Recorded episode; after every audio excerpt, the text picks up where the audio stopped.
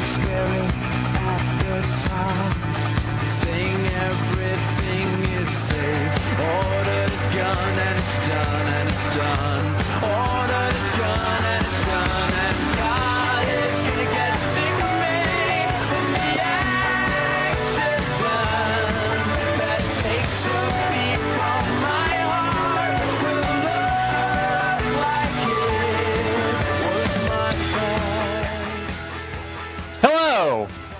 my name is Tom Chick, and you are listening to the Quarter to Three Movie Podcast, where this week we uh, kind of sat through Red State. Uh, I am joined by Christian Mariz Marisowski, I think. Christian Marisowski. Uh, you could just call me Mr. Queer. And Kelly Wand, do you have a Red State tagline for us? I, I want to hear this. Yeah. Uh, single dad, no woman around, mood swings, anal about fashion and interior design, loves musicals. Why does everybody think God's straight? Pretend that's my Albert Brooks doing my Jerry Seinfeld observational. Uh, all right, let's uh, let's hear it now. Red State. Uh, I, I don't know how you would describe this, so Dingus, I don't envy you what you're about to have to do. But why don't you sum this up for folks who haven't seen it and might not want it spoiled? What is this Red State thing that we all saw this week? Hmm. All right. Well, this week we saw Red State, a 2011 American independent thriller horror movie about three randy high school boys who Mm. get kidnapped by some wacky Christian fundamentalists.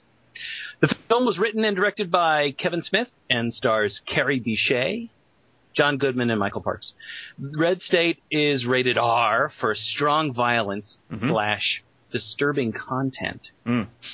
Some sexual content, including brief nudity and pervasive language. Mm. Pervasive. When was the That's definitely age based. when was the brief nudity? The brief nudity was on a cell phone when we're looking at. Oh yes, right, right, yeah. Mostly in L.A. That brief nudity. exactly. Right. All right. All right. Well, if you haven't seen Red State, uh, I need to warn you, we are about to spoil it because we have just seen it. Uh, and we're going to talk about it uh, in very spoiler specific terms. So you might want to skedaddle if you don't want it spoiled. Or So- just stay. You don't care. Or, yeah, if you don't care, stick don't- around. It's America. Great. Uh, Kelly Wand, why don't you break down in some detail what exactly we saw this week in this Oh. Kevin Smith American thriller horror movie? Ah, American thriller. I like that. I see what you're doing there. Uh, the red state sis is what you're asking me to. Ah, yes. A, a red statesis. Yes, yes. Uh, all right. Uh, okay, so these three dudes named Stifler, Porky's Revenge, and Bobby Ray Sue find this haggy 50 year old on Redneck who'll do three dudes at the same time in a trailer.com. And we know which of them's the dumbest because he goes, I call the ass. I'll let Dingus laugh now. Had to do all that at once. Sorry. So they drive to Trailerville in the middle of the night and they sideswipe a car, but when they see it's the sheriff getting a blowjob, they get scared and drive away again. So they get to the trailer and they meet the aging skank, and she hands them all beers and goes, I need a lot of beers in me before I can handle three dicks in me. It's a religious thing. What'd you guys think of that accent, by the way? 'Cause I'm- that may become my normal voice. That's about as convincing as Melissa Leo's. That's Oh, that's Australian. what Is that you're Australian? A dingo ate my baby. A dingo ate my baby. and Billy Joe Doorknob goes, Oh, they're drinking the beers. Sorry.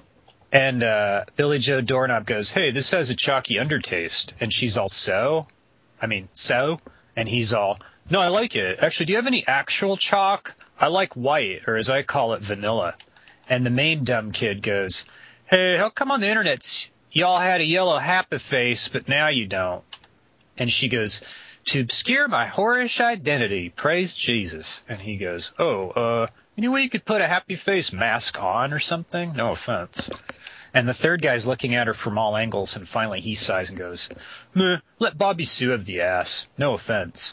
And she's all, just drink your beers, praise Jesus, hallelujah. And they're all, why do you keep saying the Jesus stuff? And she's all, well, boys, now the poison in them thar beers y'all just drank's taking effect, I guess it's safe to tell you, I'm evil. We're gonna kill you three stupid homosexual sinners. Burn in hell, y'all teenage abomination little motherfuckers. And they just look at her, and then the dumb guy farts quizzically. And then a hot young blonde in short shorts comes in with a six pack and goes, Sorry, Mama, got the beers mixed up. Here's the poison ones. And she smiles at the horny boys and goes, Howdy, boys. And they're all, uh, and they watch her ass as she sachets out. And the mom clears her throat and hands out the poison beers and goes, Uh, forget what I said a second ago. Just a little southern homespun humor. Will Rogers. Drink these beers. These are the real good ones. And the main dumb guy goes, Look, I know I got killed off in Jennifer's body by ignoring 10 million red flags that I was walking into a death trap, but this time I'm wearing a wife beater. And the second redneck goes, Wait, why would y'all use a woman to bait a trait for gay men? And the first dude goes, also, why wouldn't you bait it with the hot blonde that just came in instead of you? Isn't she kind of a better decoy? No offense. And during this, the dumbest, tallest one has drunk all six of the poison beers by himself, and he belches and goes, No chalky undertaste. I just pounded all six. This is bullshit. Come on, guys, let's go to that hostel in Europe instead. then he passes out, and they're all, What the? And then his body farts, and the other two inhale that, and they pass out too. And as they do, one of them goes, And I thought he smelled bad on the outside. Ah, I just, I like you. So the main guy wakes up later in a chicken cage covered in sackcloth he can't see through, and he hears church hymns being sung, and he yells, Hey, this is awesome. Can I pay you guys more money? And Father Harold Camping tasers him unconscious and shuts the cloth, which now the kid can kind of see through all of a sudden, or could if he was conscious. And Father Camping, who conducts church services at 2:45 in the morning, goes to his congregation. Where was I? And a toothless hillbilly goes, Uh, stone an atheist queer sent by Satan? Uh, quick question, Reverend. I thought God made everything. How does homosexuality reconcile with intelligent design? Also, wouldn't bricks be better? Them's kind of easier to throw while I'm hollering and shooting my gun in my other hand and dancing naked round a barbecue pit. Duh.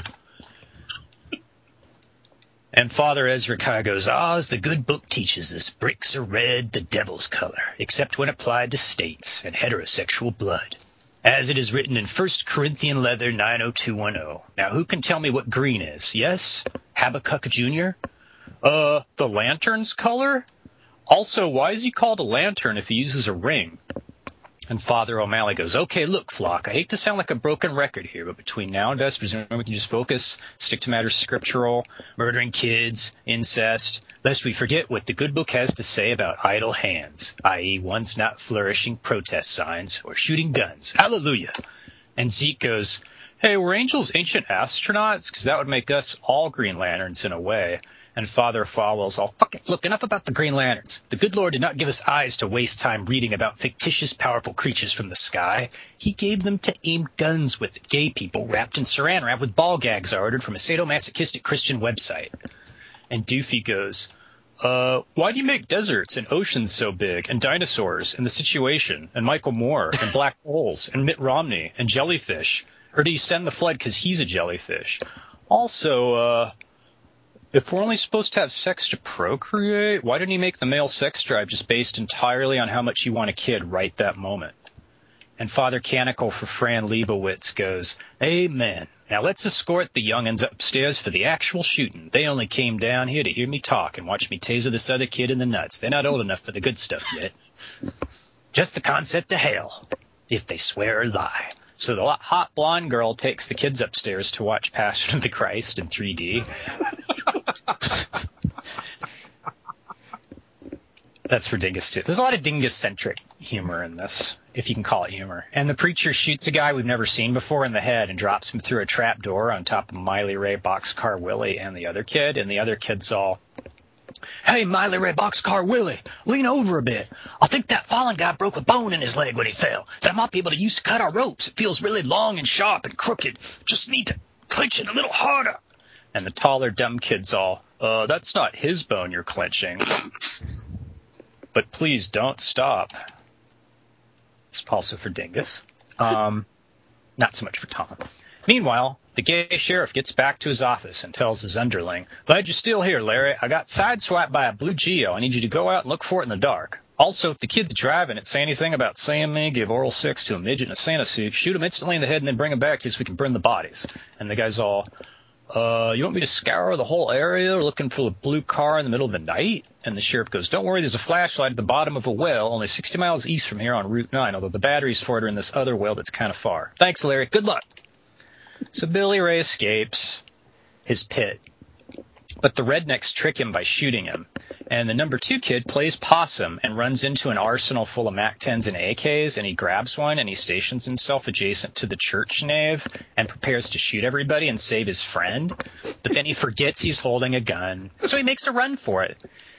And uh, the gay sheriff at the barricade now surrounding the church shoots him when he comes out, and he falls into a pool that's there. And Special Agent John Goodman goes, "Yeah, do you like how I just skipped an hour?" that's what I. Yeah, right. It's it's in key. I thought it was an homage. Special Agent John Goodman goes, "Dude," and the sheriff goes, "Sorry, my bad. I get excited when I shit my pants." And John Goodman sighs and raises a megaphone and goes, All right, come out with your hands. Blam! And his megaphone shatters from another gunshot. And the sheriff's all, Sorry, sorry, my bad. Sorry. So this time they take his gun and they empty the bullets out and then they clock him in the head with the temple. They clock him with the butt in the temple, his head temple, not the church place. And they go, Seriously, just stay in your car. We got this, gay sheriff character. And John Goodman raises his spare megaphone and goes, All right, listen up, you religious whack jobs. I'm giving you five. And then he hears brake screech and he turns around and the sheriff's running over all the FBI agents with his car. And then he crashes it into a telephone pole and then that falls on top of the car and the car explodes. And the sheriff goes flying out the windshield with his body on fire. And as he burns to death sailing overhead, he goes, Sorry, my bad. Last one. I promise. Hundingus. so a shootout slash barbecue ensues, and the hot blonde somehow gets the saran wrap off the surviving kid silently and instantly and takes him upstairs and goes, Okay, look, killing friends was awesome, but we have babies upstairs, so now suddenly I'm not brainwashed. Help me tell the cops not to kill them. And he's all, fuck you. And by the way, I want my money refunded. I've heard of internet scams, but this is ridiculous. And she puts the gun down and goes, Okay, look, kill me if you want. Have sex with me if you want. Just help me save the toddlers. And he's all, Fuck you. Wait, which order did you have in mind for those three? And John Goodman's boss tells him on the phone to kill everybody in the church. And he's all, Even the preacher? What if he's just misguided by all those women and children? Yes, sir. Okay, sir. Sorry to interrupt your 18th hole. So then they kill almost everybody, but then angelic trumpet choirs start pouring from the heavens, and the preacher comes out and goes, Hear that? That's the rapture, sinners. God has blessed this shootout with divine horn music blaring monotonously for five minutes, even though nothing looks different skywise. And then John Goodman's talking to his bosses at the FBI six months later, and he's all, So anyway, I headbutted him. And they go, Huh, we don't even get to see the headbutt? Thanks, Kevin Smith. Anyway, Sterling work, Agent Goodman. We're promoting you to CIA intern. Speaking of which, what was the trumpet music again? It was probably in your written report, but this is a movie, so tell us again. and he goes, Oh, it's just some local teenage dope growers farting in a barrel to impress girls. They're dead. Oh, and there's also a trumpet class down the street where all the students and teachers are angels and cherubs, but they were closed that day, so it wasn't them. And they go, well, I guess we're done here. Ending thrillers with 10 minute exposition scenes was so awesome and psycho. Good meeting. Bye.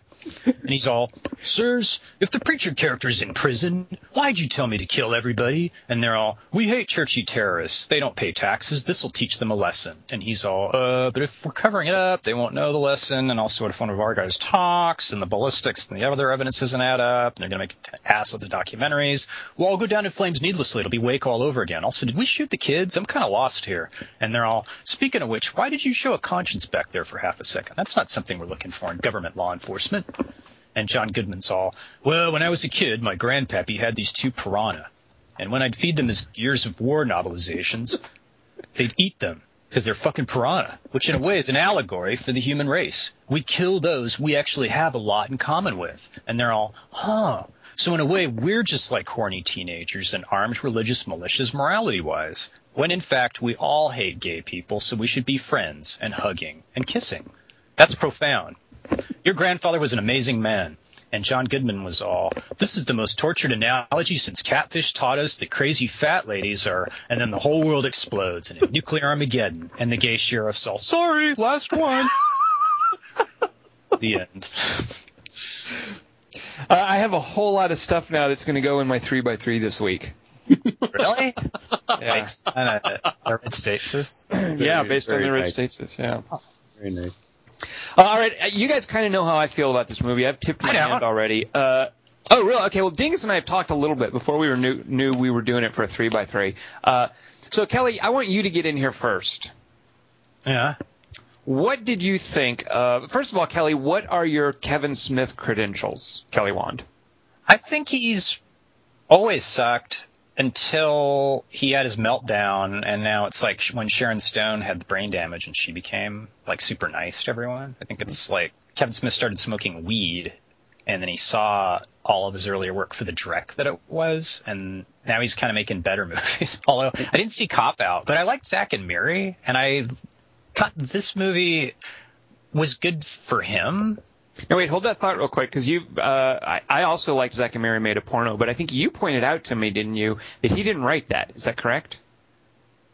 Uh, he didn't write Cop Out. Okay, maybe that's what I'm thinking. He did write Zack and Miri make a porno, though. Yeah, which makes Okay. me want to see Cop Out, just to see how the knock knock joke ends too.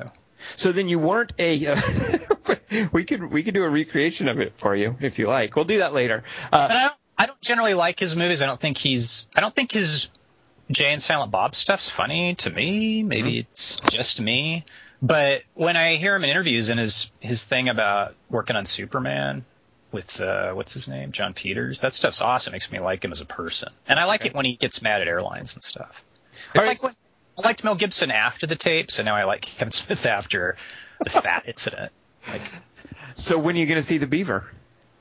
eh, I don't like him that much. All right, uh, all right. So as someone who what didn't care for Kevin Smith, and you're kind of it sounds like in the middle of a uh, you- you're sort of turning around on that. So you were into Red State or not? Like, like, so explain explain what you thought of Red State. How did this hold up for you? Mm, the acting's good, um, but I think it it fizzles out after 20 minutes. specifically where it converts into like it leaves its sort of horror movie stuff like is that Yeah. Well, it's at a certain. I like movies where it's just about a bunch of shit that happens, and that this this movie starts out like that, like a lot of horror movies do. And then by the end, I'm, when John Goodman's telling speeches to his bosses, I'm like, oh, he's I mean, he's making points or something, which means I can't enjoy the characters.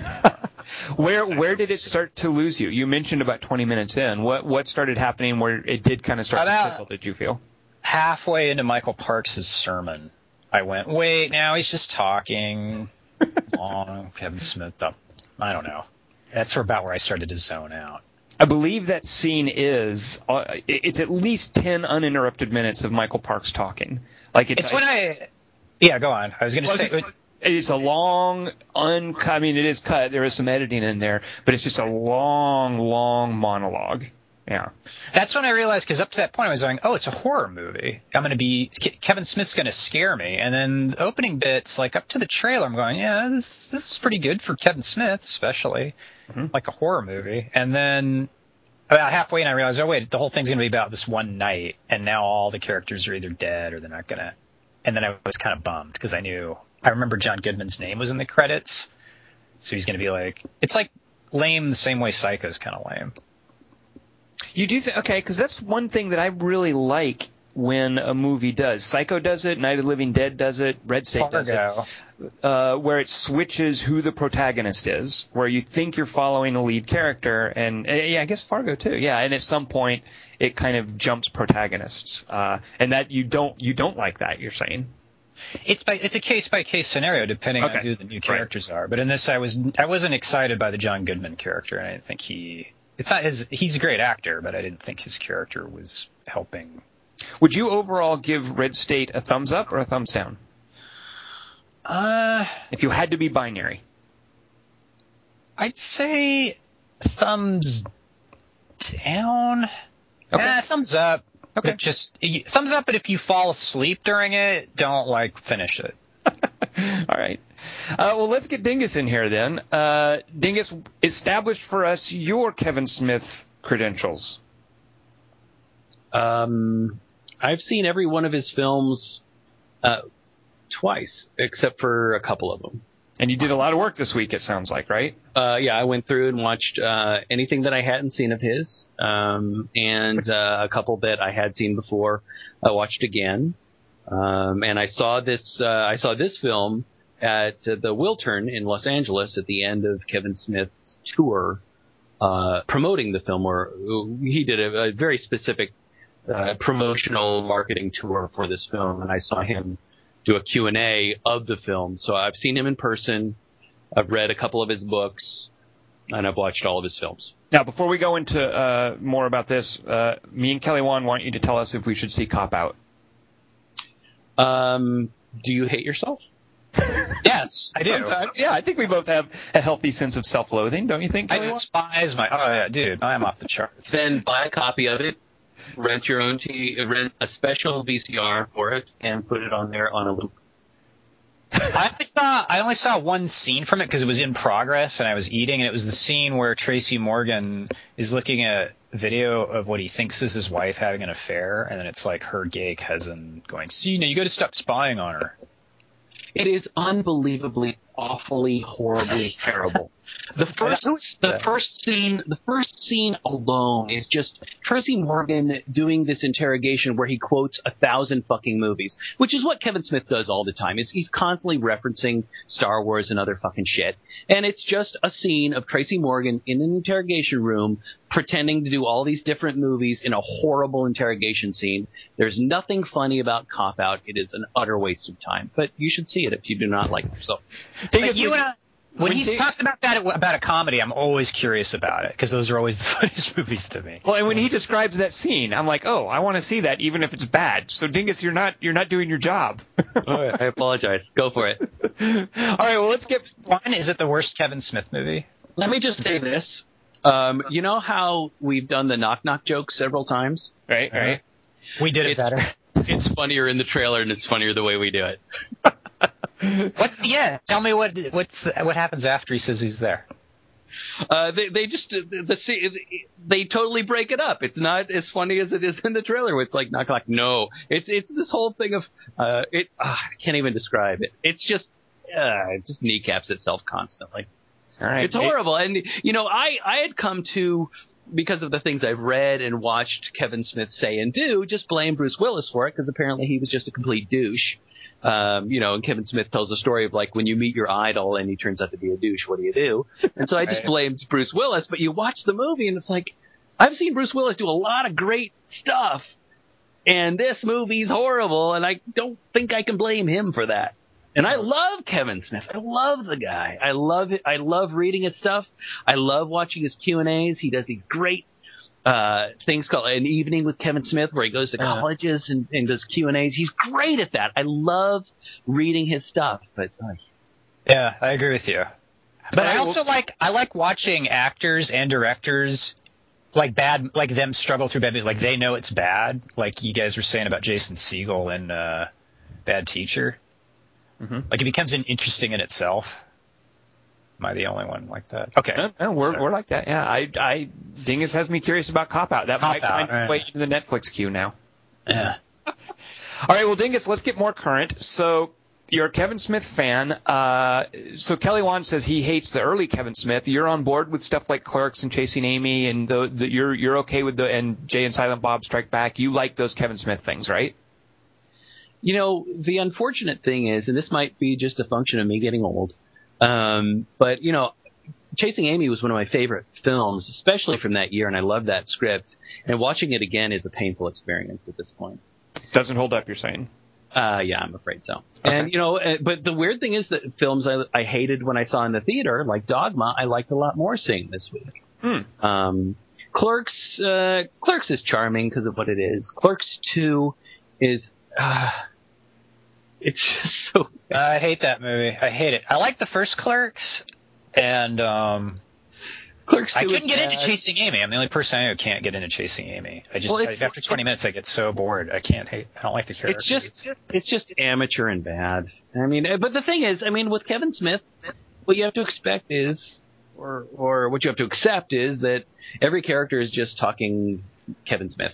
They're too affected, and that's what I can't get past it. I'm so conscious of his voice in his dialogue, and that's what I was kind of liking about Red State was there wasn't as much of that. It felt more like real dudes up to a point. Now, uh, so Dingus, let's fast forward then to uh, Red State. Uh, here you are, sort of a Kevin Smith fan. You might have realized that some of the things aren't holding up as well for you. Uh, you did see Red State before any of us, way back when. You refused to say anything to me about whether or not I should see it. Uh, when I would ask you about it, you would just give me this sort of little inscrutable shrug. Um, Uh, so ah. let's let's fast forward. You've seen it at least. I think you've seen it twice now. Tell us what you, the resident Kevin Smith fan, because I I'm not a big fan of Kevin Smith either. Zach and Miri Make a Porno is pretty much the only one that I find even Palatable. Yeah, exactly. So, uh, Dingus, what did you think of Red State? I really don't care for it. That's mean. I'm sorry. Where I do you mean, put it? You know, I saw it. Uh, again, I saw it in his presence, so I had a hard time kind of thinking about how do I feel about it. But he, after the show, he describes what he was going for, and I think he totally misses that. And I think he doesn't get the tone he's going for at all. Um, and I just don't like it. You know, I, I don't like, you know, any of Melissa Leo's lines at the beginning. I don't like, I mean, the, the one thing I like about it is Kerry Bishé, and I think that's the only thing I really like about it. You didn't like Michael Parks? I thought he was good. He's fine, but eh, you know that's preening. Sort of thing. Look at his hair though. Uh, I thought Michael Parks was horrible, and I say this as someone who I love that guy, and I specifically love him in a little indie film that I recommended to Dingus that I rewatched this week before seeing uh, Red State again. Uh, uh, Michael Parks is in a movie called Three Priests, which is a low budget. I think you could call it a Montana Gothic Western. Uh, and uh, Michael Parks is just fantastic in it. I mean, it's the kind of it's like one of those performance of a career roles. Uh, and I just that guy's so amazing in Three Priests, which is a weird little movie that I recommend. Um, and so to then see him, I mean, Dingus used the wait, word wait, preening. wait. Before you do that, Tom, you got to tell us your bona fides. Oh, about Kevin Yeah. Smith? Yeah, no, I don't. I don't care for any Kevin Smith. Uh, Zach and Miri make a porno. I liked. I, I went in thinking I should watch this just because I like Seth Rogen, Elizabeth Berkley. No, uh, Thanks. Thanks. Jeez, I can't keep doing that. Uh, I like both of them, um, and I really ended up enjoying that. Uh, and so that made me think, oh, maybe I do like Kevin Smith, and it made me eager to see, you know, Cop Out, which I never got around to, and certainly Red State. As a horror movie fan, I, I was eager to see Red State for a long time. So I don't, I like Kevin Smith's personality as a person, like like you guys were saying. I like to hear him talk, but I don't care for his movies. Uh, except for Zach and Miri made a porno. So I went into Red State really wanting to like it, really wanting to see, okay, this is a guy I didn't used to like. He's sort of turning around. Now he's going to do a genre film. I love it when directors who don't normally do horror movies do horror movies. Uh, I want to see what their take is on it. Um, and I, I, so those are my bona fides for, for Kevin Smith. Uh, and I, I am now firmly in the camp. So Dingus, you were like, eh, it didn't work for you. I hated Red State. I, I actually found it offensive. I don't get easily offended at movies, but I, I got offended at parts of Red State. Uh, so well, I'm, exci- I'm very excited to hear that. I want to hear what what you have to say about that. Well- because the, because watching it a second and third time, there were things that I became increasingly uneasy with, and then angry about too. And I'm interested to hear what offended you. Well, partly the waste of good talent. I mean, poor Melissa Leo. Uh, she's trying. She's trying to deal with what he's given her. Uh, and, and so many of the actors are as well, but mainly, you know, Michael Parks, after rewatching Three Priests and watching him deal with fairly minimal material. Three Priests gets to be almost like Shakespearean with the, the melodrama at the end, but it earns it. It builds up to it. Uh, and there's a scene in Three Priests at the end of it with him and Olivia Hussey uh, which is the it's sort of the climax of the movie. Uh, and I I just love that guy, and I, I feel like after seeing that he can do no wrong. But yet I watch that uncomfortable 15 minute sermon in Red State, and I just feel embarrassed for him. I mean, there's no substance in the writing. It goes on and on for so long, and it's so self-indulgent. It serves no narrative purpose. It's embarrassing to the actors who are playing the congregation, who are sitting there nodding. I mean, Michael uh, Michael Park's character is supposed to be this captivating, charismatic religious leader, and instead he comes off as this weird, goofy old like villainous man. Uh, so what the other actors have to do to support this idea that he's this David Koresh type leader is they have to pretend to be really into what he's saying, and they have to be nodding and going, "Yeah," and preach it, Papa, and stuff like that. And it's ridiculous when Kevin Smith cuts it in, and the way that scene is shot and edited and acted all around. I was offended by the waste of talent. Uh, there's some great actors in there, specifically Melissa Leo and, and uh, Michael Parks, and so that was one thing that offended me. Uh, so before we get to other things, uh, Kelly Wand, I think you said you thought Michael Parks was good, like you liked him in this. I liked his face and I liked his expressions. I, I zoned out during that whole sermon. I just kind of, I thought maybe I'm just too tired to enjoy this. Tom will tell me how dumb I am for not well, no, no. I mean, you know what? That's the thing is is the quality of a performance is such a subjective thing. I mean, we can sit here and one of us can say it's a great performance, and another one can say it's a terrible performance, and there's no wrong answer to, to that.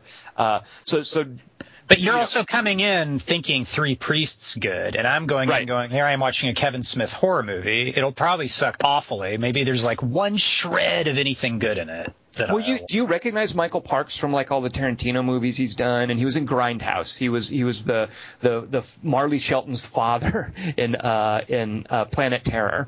Uh, I don't know if you remember him, but he's got a great that. scene where he has to cut up his wife. Uh, anyway, he's a he's a character actor who's been around forever. I mean, the guy's got literally like over hundred credits on IMDb. Uh, so did you? Go, go ahead. Well, I was just gonna say, the sermon's Kevin Smith's thing. I mean, Michael, there's like take your fa- Even Paul Walker may not have been able to do it. Here. Uh, you you have a. I mean, that's it is Kevin Smith's thing, and that's part of why I'm offended. You know, don't have don't introduce this character by having him just sort of languidly rambling for 15 minutes. I mean, I feel that that is an offensive waste of a talented actor. it depends. Execution's everything, and it could have Right. been a 15 minute long, awesome Sure. I like Quentin Tarantino, he's a Quentin Tarantino is apparently insufferable in person, but his his ramblings are way more palatable to me than. Oh, no, no, I- I agree. awesome person. But what, so what was the substance of this rambling other than a pat, facile uh, regurgitation of right-wing Christian objections to homosexuality? I mean, this th- what there was no substance in. I thought that that bit of writing. No, no, I just liked the dynamic of the the kid in the cage having to listen to something that boring the second he wakes up. Like, I'm not even gonna kill me. I have to listen to this fucking vapid shit. No. That's part of the. That's the initial torture, the torture porn part of the movie. I guess having to sit through that. And then he, then he does. He doesn't say anything. Like he actually just zones out and like falls asleep too. Like, oh yeah, whatever, dude. I don't even scream anymore. It's so fucking. boring. So I, I just identified with that character, I guess, which I wouldn't say is really uh, analytic film thing on my part, but I don't know. That's what I brought to it. Well, let's talk before we talk about other things that I thought were, were offensive. What did you guys think of some of the other actors? I, I'm glad you you recognized the guy from Jennifer's Body, Kelly Wand, because I kept thinking of that too. Like, oh, this poor kid is going to be Yeah. like the, the dupe of monsters. That's like his his being typecast. Uh, Yeah, both times he's trying to get laid and it, it kills Yeah. him. Like, now, if you see him in a romantic comedy someday, go, oh, no, no. I know it's going to happen to him. She's trying to eat him. Or, yeah. Just cut it off, poor bastard. Uh, so, go ahead, Dingus. I want. I do want to talk uh, just a second about my impressions of that opening, that scene you guys are talking about, that the preacher thing, because I think a scene like that, that long, that ten minute, fifteen minute um, monologue, which is broken up by like the, like you said, Tom, the congregation saying "Yes, Daddy," uh, those little call and response things. That's all editing. That that that the performance is made in editing. I mean, that's what happens in film uh, almost across the board, but especially in a scene like that. And and Kevin Smith does his own editing. He's very proud of doing his own editing. He's learned to do his own editing, and uh, and th- that's one of the things he's known for. And I think that he botches the editing in that whole scene. Yeah. I mean, from the moment that kid is in the cage, when you when you wake up with him in the cage. That's creepy and great. This cage like draped with it. You don't know what's going on, and he just starts Yeah. screaming, "Come on, guys! Come on, guys! Come on, guys!" And we don't get. There's no sort of extension of that creepiness. And then we go out and and then as, as you said, just watch Michael Parks ramble for a while, and then flash to the crowd every now and then. And Melissa Leo is trying to, and, you know, and it wasn't until Tom said this, trying to endow him with this messianic quality by, you know, calling him, you know, granddad or daddy or whatever she's doing. She's trying to do that, but it just isn't there. And I think it's the editing that really fucks that up. Well, they all are dingus. There's the, the one of the things that he mentions is uh, about how the the tsunami hit. Uh, uh, Thailand, he says, yeah. yeah, so he mentions that that's the a destination for uh, tourists, like sex tourists who want to pedophiles who want to travel and sodomize babies. And then we cut to uh, this this older, sort of stately looking actress who gets shot later on. Who I think I've seen around before. She's got a real striking face. We cut to her sort of covering her face and crying, and it's such a laughable. I, I mean, the juxtaposition of the, it's almost like humorous. This idea that people are paying money to go to Bangkok to sodomize babies, like that's so over the top and ridiculous. And then, cut to an actress trying to do a convincing job, being so horrified that she's crying. That's editing. Yeah, that's just so poorly edited, and and she's she's trying. I mean, bless her heart, she's trying. And and I And guess it's clear that a couple of the guys in the audience are clearly gay, and the wives are touching them like, "Don't worry, you're not gay." Oh, I mean, really? There's this whole gay subtext with the men in the. That's a Kevin Smith thing. He loves. He's the. He's obsessed with gayness. I mean, how much smarter would it have been to have him give a real great sermon about something completely unrelated to what this pat homosexuality is bad thing, and then move on to the killing. Well, and I can see too what Kevin Smith thought he was trying to do, which is having a figure underneath a sheet, you know, tied to the cross in the background the whole time. This weird, you know, juxtaposition of is that a body, is that a torture victim with this sermon, uh, you know, and I can see leaving that figure in a sheet up there for ten minutes could be in a better movie, in a better written scene, this weird suspenseful touch. Uh, so I think that's what he was trying to go for, and I, I just thought That only. It only works if you if you end the 15 minutes of boredom with something really fucking awesome and like something you've never seen in a movie before, like Human Centipede, awesome. But instead, they just shoot him in the head. Okay, what time is it? Uh, Human Centipede. okay, good. Got Is it. that the new Star Wars? Uh, the thing is, why I don't under, you know, all I'm left is I'm left noticing stupid details, like like the the gun coming out of the Bible. I, I mean, if it, I've done that sort of like let's cut pages out of a book for like a, a Jake gag. took a gun. That is really fucking hard to do, and you're not going to cut it in the in the shape of a gun if you don't. Wait, what did you stash in a Bible? You? I'm not telling you. Is it Uh, whiskey? and then, furthermore, if you're going to wrap a, a person in cellophane, why do you need to shoot him? Just fucking wrap him and let him suffocate. I mean, Right. th- there's there's things like that that are just unbelievably stupid. And if you're not going to end it with something that's really great, then I, I don't understand why they do those types of things. It just Uh, you shoot him, Dingus, because uh, we talked in, in the Hesher about a point where uh, the kid comes into class, and what is being taught in the class at that moment is a clue. Anytime a character walks into a classroom or into a lecture or something, the substance of the lecture is a clue to what you're going to see in the movie. So they shoot him because Kevin Smith wants to do this whole First Amendment, Second Amendment thing. You know, these people have guns; their their religious freedom, you know, their their freedom is protected. That's I guess First Amendment is freedom of speech, but this whole idea that they use guns.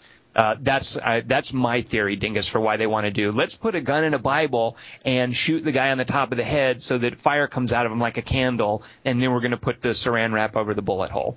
Uh, you know what movie does that better? Drive Angry. Drive Angry does so many things better. Yes, you're right. I agree. that moment where they go in the church and everybody has a gun is much is a much better idea. absolutely, absolutely. Uh, All right, so you you had asked me what uh, what uh, performances I liked. Uh, All right, well, yeah, let's talk other actors. So we, we got a bunch of other folks who were in this. Dingus, what what did you think of other folks? You, you mentioned this Carrie Bishop. What's her name? Kerry Bishé, I really love her. I think she's Huh. the best thing about the movie. She's the only one who's real and takes it seriously, um, and and successfully so. I loved her. I thought she was absolutely great. Uh, what do we know her from? Anything? Hmm. What do we know her from? Dingus, help me find her on doing s- other things in movies. I don't know that I know her from anything else. I just thought she was real, uh, and that all that silly stuff about saving the toddlers that, that Kelly was goofing on in the synopsis, uh, she was, I just believed everything that she was doing. Mhm. And I just thought it was such a waste of time. Or just, I, I did not, that whole shooting her and shooting the kid, it was just, but I just loved her. I thought she was Okay. really, really Yeah. wonderful. And John Goodman is is good. I I think he's good. He's, Yeah. It's weird to see him so gaunt looking and and and and oh, I Gaunt. he just his face looks gaunt. Really? I, Maybe drawn. I don't. I don't know about gaunt. I would say is good. Yeah.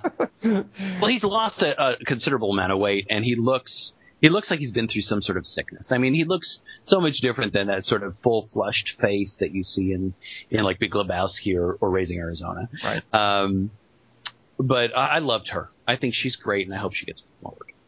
Uh, I did like John Goodman though, simply because I my favorite part of the movie. So if you're going to have someone just talk for a long time, I think Kevin Smith does successfully do that later in the movie. When we wake up and we get John Goodman doing that exposition bit. I actually liked that scene because I like that as a character introduction. Here we were learning stuff about John Goodman as this beleaguered, drawn. He did look drawn, Dingus. He just seemed like a really busy guy who was good at his job, who knew a lot of stuff. Uh, and we got to see him doing exposition while also seeing his home life. I loved the concept behind that scene where it's just him talking on the cell phone. He only briefly says the one thing to his wife about if you love me, you'll you'll get up and make me coffee. Uh, but then the rest of the scene is just him having breakfast while his wife is sitting there with him, and he's talking to the guy on the phone. And there's a great little moment, which is just like little actor work, which I loved, where he's at the table and he's got his folders in front of him, and he's telling his boss something, and his wife, and it's so easy to miss this because the actor's playing his wife. I don't think she's got a single line. Uh, she she's got his plate of food next to him that he's kind of pushed to one side. She picks the fork up and moves it around where it's on his side of the plate, and it's just this adorable little, you know, when you're ready to eat here, and they're making eye contact, and it's just a great look at this character's home life that is entirely subtext because all the text is exposition, and that was fine. I, I was okay with us learning that stuff about the church at that point. I thought that was a good device, but then we also got to see his home life. I loved that scene. Uh, so for that, even though they put John Goodman through the ringer narratively, and they jerked that poor guy's character around so much, uh, I really liked the introduction to him. I did love that scene too. It reminded me a lot of the the home life and breakfast stuff in Fargo. yeah. Yeah. It's. I thought it was a little too similar to that. Well, that, the first that's when I'm watching is, oh, he's doing a Fargo. Like I instantly went. I, I asked Kevin Smith. I, I don't blame you. well, that is what he's going for, and he admits that he's going for Coen Brothers Fargo kind of a tone. Well, you don't just ape the scenes. That Well, literally- he, he does. oh, eh, do what you what's your best. but but I I, li- I like the way it works. I mean I mean if you're going to steal, steal from the best, and uh, and I and I like the way you know, and he, he's even stealing John Goodman. Um, I like the way John Goodman carries that scene. I think Tom's right about that. Uh, Sure. I, I applaud any movie that shoots Kevin Pollak in the face after five or six lines. Yeah, yeah.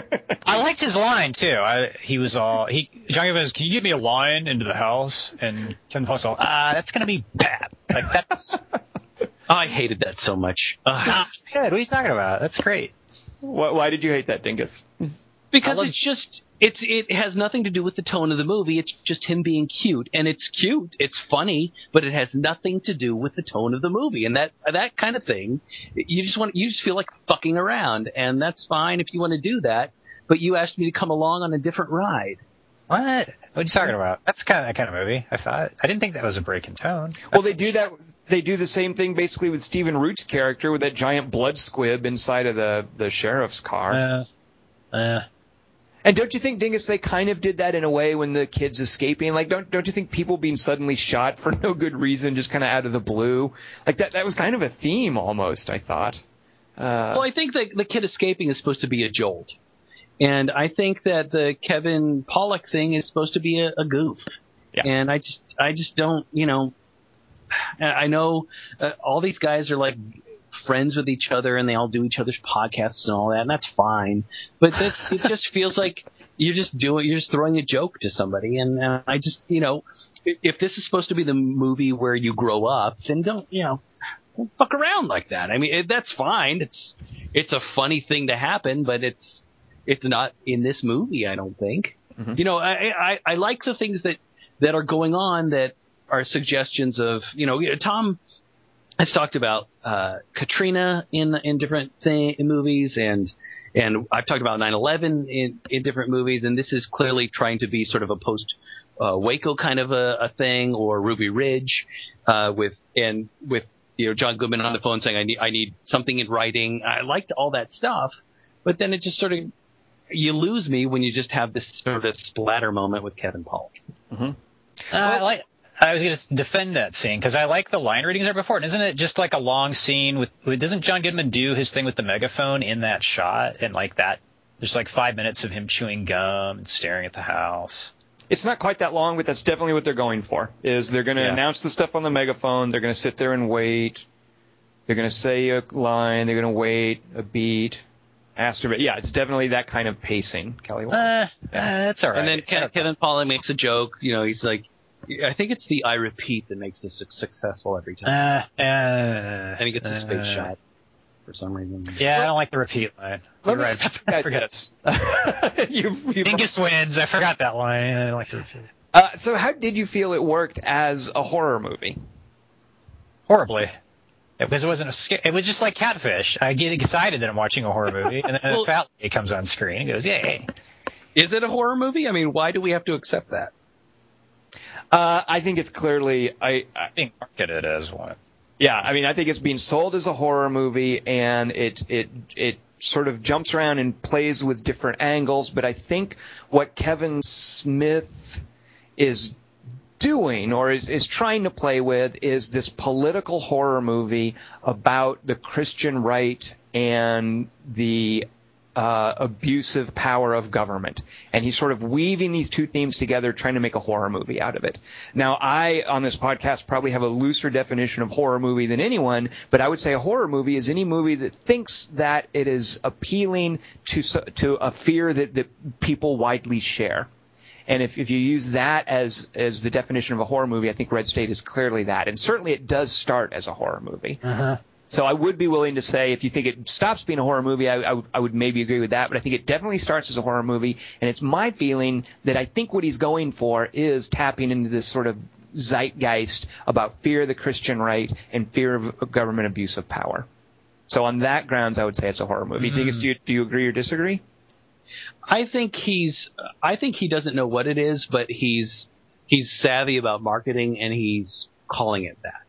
Okay. Um, but I, I, this is the first time I've heard because I think that's something that he said the night I saw it. I, I you know, I, I'm not making this up on my own. I think he said, I don't know if it's a horror movie, but I call it that. Uh, but I liked your definition, Tom, um, because I think we talked about this as well when we were trying to figure out whether or not Phase Seven was a horror movie. So, do you think it works as a horror movie? No. Because I think part of uh, what you have to do, political horror movies are different. There really aren't that many. I was trying to think of some, but because horror basically appeals to, to a fear that should be universal, that everyone should understand, and politics tends to be a fairly divisive subject. People who feel one way about politics, other people will feel, feel the other way. Politics is something that, that sort of divides people and has a wide variety of opinions about it. I think it's hard to make a horror movie with a political slant. Uh, it's easy to make movies with political points, but they don't tend to tap into people's fears as readily. So, so I think, and this is another thing I find offensive about this movie. I think Kevin Smith feels. Uh, I, I think what Kevin Smith thinks he's given us is a horror movie about universal fear of the Christian right, which is predicated on a facile understanding of what Christianity and specifically the Christian right is. I hate his his representation of that, and a universal fear of government abuse of power, which simply does not exist in the form that he's presenting it in this movie. So he is he is presenting two false premises as look, isn't this a scary thing, a scary commentary on some things that can happen? Doesn't this frighten you? And neither of them frightens me because I think they're both. Uh, I, I think he's misguided in, in his presentation of both of them, and I find that offensive. Um, See, the second I, I start feeling that a horror movie has turned into a polemic like that, I kind of zone out and get bummed out and disappointed. Like, all right, now I'm just going to hit it on the head. Like, Phase 7 did that too, to an extent. Like, that's what I didn't like about Phase 7. Night of the Living Dead does that. And, uh, it kind of bums me out. And it's always something really obvious and ham handed, ham fisted. What's the difference between those two? one's clumsier. One's clumsier. One, one's clenched. But did you see uh, the only time, the only movie I can think of offhand where they they kind of merged those two in a way that I thought was kind of cool and subtle and nuanced and like it it kind of was related to actual characters themselves was in Frailty. Remember that Bill Paxton movie? Yeah, yeah, sure. He's Yeah. hunting demons. Yeah. And you don't know if he's insane or he's right. Like it could be argued either way, and then it's the other brother. I don't know. Like that movie works for me. I don't remember Frailty though having this this larger point though about Christianity. Like Frailty was about one guy's sort of theological out out uh, uh, perspective, and is he crazy or not? You don't know, and you find out at the end. Spoiler: he, he's not crazy. Uh, so I- it's kind of. I mean, I, I there, it had that sort of religious dimension, I, I guess. Uh, I Right. think, I Unless- think Kevin Smith intends this to be more about hatred than Christianity. And specifically because, well, what, let me ask you this. What do you think of the title of this movie? What do you think he means when he names it this? Well, it's obvious. I think what he's playing with is this idea, you know, of, of red states. I mean, it's this. I, I think what the the sort of the undercurrent here is this Hollywood dismissal of other perspectives, generally the South. Uh, we saw it recently in Straw Dogs, or I saw it recently in the Straw Dogs remake as well. Um, this idea that, that people in the in the South are uh, they're they're ignorant at best and murderous at worst. Uh, and and that is what I sort of feel when he's talking about red state. It's not, you know, I guess I, the idea is it's drenched in blood, or the state has blood on its hands, as in the government, and or then these- anger. uh, and then the these uh, the, you know, and then Christian states, red states or whatever, they will, uh, I guess, murder gays and sexually promiscuous people. Um, I don't know. Did he talk about that, Dingus? Like what he's trying to get at with the title? Well, I think he, uh, if you'll forgive me, he kind of pussed out on it. I mean, he he claims that um, red state isn't uh, related to red blue states as we see on CNN during elections. It's just That's I what felt the like calling means. What? That's what he said. That's totally pussing out. Yeah, because that's what the idiom means. Wait, he's Yeah, he's sure, fucking sure. himself. I don't understand why he would go. No, it didn't mean more than one thing. Like he, well, that's that's what he's trying to do. I mean, he, he's he's making this movie about essentially about the Fred Phelps congregation, right. which which he then references in the movie, and and then he invites. I mean, he has this thing at Sundance, and the Fred Phelps people come and protest, and then he invites them to a screening that he has in another place, and they all come, and he tries to have a dialogue with them, and I think he he tries to play nice with them. And uh, and tries to make this a more extreme version of the Fred Phelps people in order to make them appear absurd.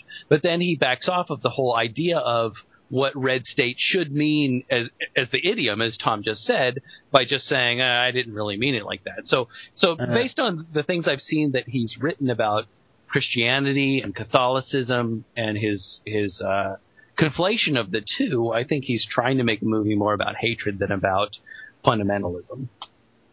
Which is uh, well, okay, yeah, I would buy that. Uh, but but when you couch that hatred in the mouths of people who are clearly modeled after the Westboro Baptist Church, the Fred Phelps group, Right. uh, I don't think you get the luxury of saying no. I'm not talking about Christians. I'm talking about hate. right, Right. Uh, totally. And also, he pusses out because we don't know what happens to the kids, or whether they get shot or not. yeah, I think they get saved. And you know what? I don't care. Like, I know. I, I, uh, right. But I was gonna say, uh, this thing, I'd like, I can go in a movie if, if, like, say the movie is trying to pitch a point that I feel directly opposed to. Like, I'd say, okay, let's say I'm the crunchiest Democrat ever, and then I go and see a movie, like a horror movie about a psychotic Al Gore slicing up people. I'm just gonna watch the movie and pretend that it's like happening in this universe, and not like I can divorce myself from my own principles if the character's like feel real to me, basically, as individuals. And in this, Right. I didn't get that feeling. And you know what? There are good movies that do tap into this idea that, that Southerns are ignorant. I mean, there are there is in a way this this fear of the other, of other cultures. And look at John Boorman's Deliverance. I mean, that's sort of the, the classic example of that. There was a did Walter Hill do Southern Comfort? Do you get Yes. where the National Guardsmen get lost? So I think those are both great examples of what Straw Dogs and Red State are trying to do and they don't have to necessarily be dismissive or, or sneering at the entire culture. Like like in Deliverance, I don't think we ever find out anything about the rednecks who are who are hunting Uh. the, them. I mean, they're just these mysterious people in the woods. Um, well, they kill one by accident, right? They're mysterious, shadowy elves, basically. right, right. We're not seeing them. We're not trying to. You know, John Boorman doesn't try to show us their culture. You know, he's not trying to get Right, into right. their head. It's just this horror movie where the others happen to be the locals in this backwoods area. Uh, it's not necessarily about Southerners in the way that Straw Dogs tries to be, the remake, uh, or or Red State. I, I think. And Texas Chainsaw too. Well, does that really show us? I mean, Texas Chainsaw just is kind of wasn't Tobe Hooper actually shooting in Texas in much No, not that one. Not that piece of shit. Oh no, no, Oh, yeah. the- Sorry, no, no, you're right. That piece of piece of shit I like, not the piece of shit I thought you were talking about. The awesome piece of shit I adore, the original one. Sorry, off. Uh, but but I just I think there's a you can you can have movies set in places without trying to indict the entire place. You can have a religious character in a movie without trying to indict the entire religion. And I feel that his portrayal too of this he he does mention Fred Phelps. You know when. Uh, John Goodman is briefing his boss. He mentions the Westboro Baptist Church people and how they're different from these. Uh, I get, they're called five star, five cross points, whatever it is. Uh, how they're different from this church but then I think the movie is is doesn't really respect this idea that they're trying to be different. Like like I'm not sure that I understand. I'm not sure that Kevin Smith understands the important role that Fred Phelps, with his God hates fags publicity mongering, you know, all those guys at Westboro Baptist Church, they serve a valuable function in the debate that Kevin Smith introduces early on in the movie when the character walks into the classroom and talks and, and his and his teacher's talking about the First Amendment. I am personally very happy for Fred Phelps, even though the guy's caused a lot of pain and a lot of grief, he has led states to examine what are the limits where we can allow protests are funerals off service? And some states have passed legislation saying if you want to do a protest at a funeral, you have to be this far away. That's an important part of the process. Uh, people suing Fred Phelps, the case has gone to the Supreme Court, and the Supreme Court has defended those jackasses as it should. Those Fred Phelps guys, they're just publicity mongers. They're not Christians. They use the word Baptist in their church. They are not affiliated with any National Baptist level organization. They're just a local wacko branch of, of publicity mongering goofballs. Now, They're crackpots. They don't are crackpots. However, I think that that what Kevin Smith is putting his, in his movie are the Branch Davidians, and those guys are completely different. Those guys are flat out criminals. Uh, and uh, you know all this the standoff at Waco with the Branch Davidians and then and the ATF, which I think is what Kevin Smith is going for here. That was something completely different than what's going on with these Fred Phelps people, and that to me is offensive. That these two very important political issues are conflated. You know, David Koresh should not be allowed to abuse children, to sexual, to commit statutory rape in the name of religion. He should not be allowed to violate firearms control laws. And that's what was going on there. When he is served with an arrest warrant, he should not be allowed to close up and hold hostage children in his compound. Uh, and to conflate those two issues to me is is offensive. Uh, that, that's where I'm most offended at the movie. Is he's talking about these Fred Phelps people, and he's even saying no, they're not Fred Phelps, but he's having them do all this God hates fag stuff, and then he's turning them into into a story about David Koresh. Uh, and I just that that I find offensive. So Uh, I think I agree with you because he's definitely facile to use a word that I think it's so appropriate here. Like he, but that's all he can handle. I mean, you're, I think you're expecting too much nuance from a Kevin Smith movie called. Well, you know, but he does have them. Uh, yeah, I, I mean, dude, they're they're kidnapping, of course, and, and murdering gay people and, and teenagers and stuff. Uh, and that's never happened as far as I know. I mean, we've had torture porn movies where uh, Eastern European countries will kidnap and torture people, but I, you know, to have like this movie where you're gonna you're gonna blend together a torture porn villain, Fred Phelps, and the Branch Davidians. Like that's what I feel he's done with this this these villains in this movie. Uh, There should be a country bumpkin Kevin Smith who makes one about Scientology and how it's like the city's evil. See, city religions. and I also hate how we get how what gets put on top of this is just this really heavy-handed bullshit about government. I mean, you watch this movie, so to watch this movie, you have to, to to accept what happens in this movie. You have to accept that the ATF does have some sort of contingency plan to just murder everyone before the Yeah. media shows up, and I find that offensive as well. I mean, what happened at Ruby Ridge and at Waco was not the government a government with murderous intent. It was a big, inefficient bureaucracy composed of fallible people. You know what happened? The the, the oversights of the ATF and, and I think the FBI was was heavily involved in, at Ruby Ridge. Those guys they were doing their best. It, there was there was bad information. There were lines of communication crossed. There were some people being too cautious. There were some people being overly zealous. Um, but there was never any mandate. Yes, we're going to kill people.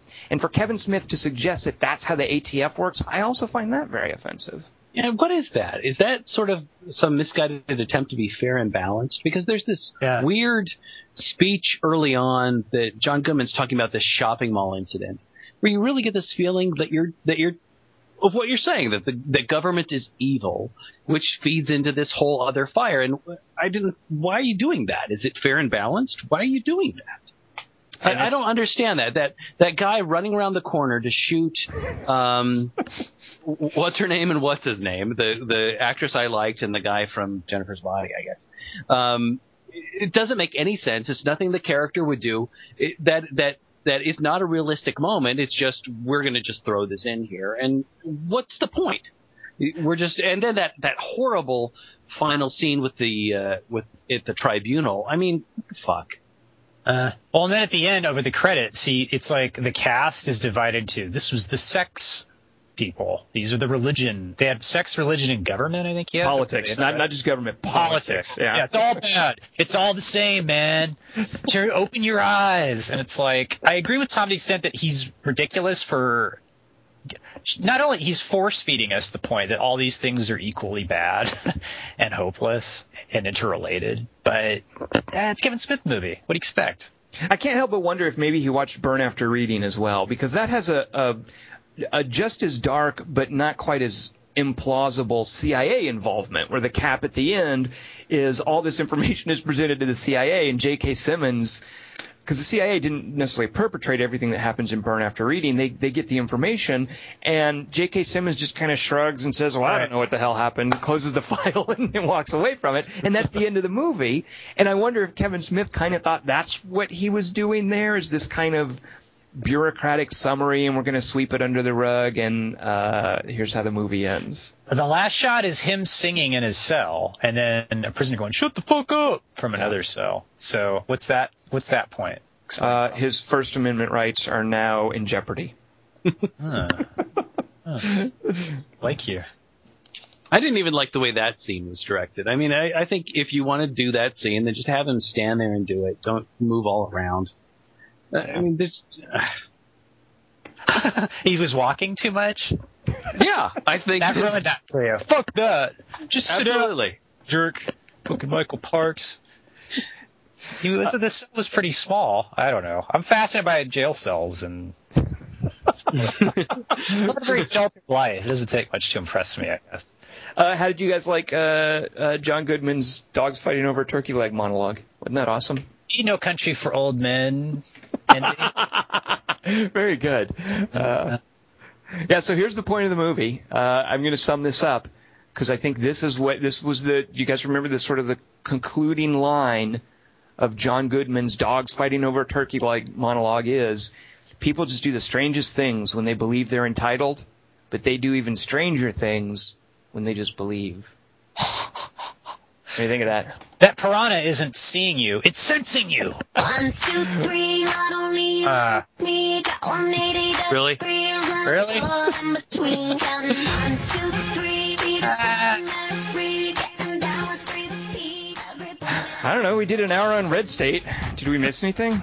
I just like to say really because I love the way Kelly says really. Well, I could have done something dirtier. I had like a Mormon joke about the hot blonde girl that Dingus likes. I, I do want to ask uh, this. I want to ask Go is, is is the apostle in the South? Yes, Okay. What? the Robert uh, the uh, Robert Duvall movie. Yeah, yeah. 'Cause there was a moment Oh, yeah, it's- there when when Melissa Leo's like going on about something, and I just suddenly thought about sincerity in religion and how much I love the apostle, and I was wondering if that was in the South or in the Midwest, or if you remember. No, no, no, no, no. It's very. Uh, I'm pretty sure it's like southern Mississippi. Uh, part of that might even be in Arkansas, but uh, Right. no. You can you can tell by the. Uh, I mean, there's there's a whole. Actually, I guess they have blacks in the Midwest, but there's a whole like like black community that he goes out into. Uh, it, it just felt very Mississippi, and they right. he actually goes to eat with uh, not Helen Mirren, who's the one, Miranda Richardson? No, who's the actress? Miranda Otto. No. Uh, Kelly Anyway, when he invites the woman out and they go out to eat, it's at some like uh, shrimp place on the bayou. That uh, yeah, so I'm pretty Feel sure. like gumbo. Uh, let's do a three by three. It's like Albert Gantry. Albert Gantry. Elmer Fudd Gantry. Oh, Elmer Gantry. No, no, uh, I've never seen the movie. I know the. It's either Upton Sinclair or Sinclair Lewis. I can never keep them straight. I love the book. Yeah, Sarah Val gets some, those two authors mixed up too. So Oh. One of them is the uh, muckraker journalist fella, and the one other is not. conditions, and the other one is the one who divides groups of people into two groups of people. oh. Kelly, you're talking again, aren't you? Well, uh, Kelly, what's our three by three this week? Oh, I have to say, how many times have I tried to explain this topic and failed and punted? Well, let's give it one more shot.